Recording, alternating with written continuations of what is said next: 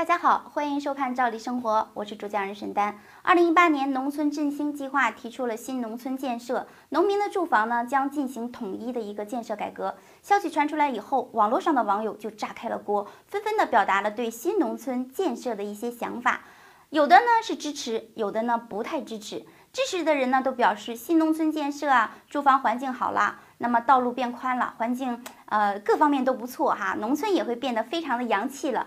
那么不支持的人就说呢，新农村建设将会全部色调一样，缺乏了农村的一些味道。同时，房子呢是农民半辈子心血建设的，都搬进了洋房的话，那么你离种地的这个地也远了，非常的不便利。不过说到底呢，农民最关心的问题是什么？就是资金问题。所有说的这些，到底由谁来承担这笔费用呢？你说建设，你说改革，这笔钱谁来拿呢？我想这是大家最为关心的。那么以部分地区的情况为例。大部分呢可以分为两种情况，一种呢是农民自己建房，当然是在遵循统一规划规则的前提下进行的。那么这种情况呢，国家会给农民每户发十八万的补贴，大家听清楚了，是十八万啊。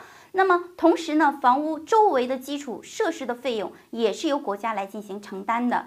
第二种呢，就是农民买房，一般来说呢，国家会在规划区内把房子给您建好了，然后呢，以低价呢出售给咱们农民，同时农民还能领到一定数额的一个补贴。但是需要注意的是什么？农民房屋的统一规划，并不是所有的农村的村庄都会去进行。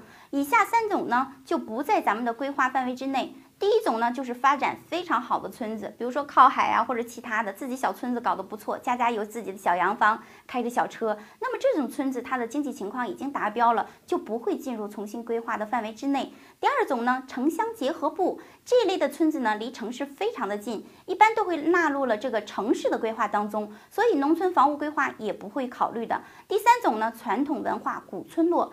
这个村子呢，大部分都是什么历史遗留的一个建筑，不会轻易的进行行重建。如果有需要的话，也是重新的翻修啊，不属于重建的。那么统一规划建设楼房，农村的这个老人也说话了，也表示说什么呢？我们不希望是这样的，因为我们上下楼不方便，干农活的话，工具往哪放啊？我养的这些家畜啊，这个呃养猪的猪圈能往哪里放啊？你楼房里能够放吗？对于这样的看法呢，我觉得。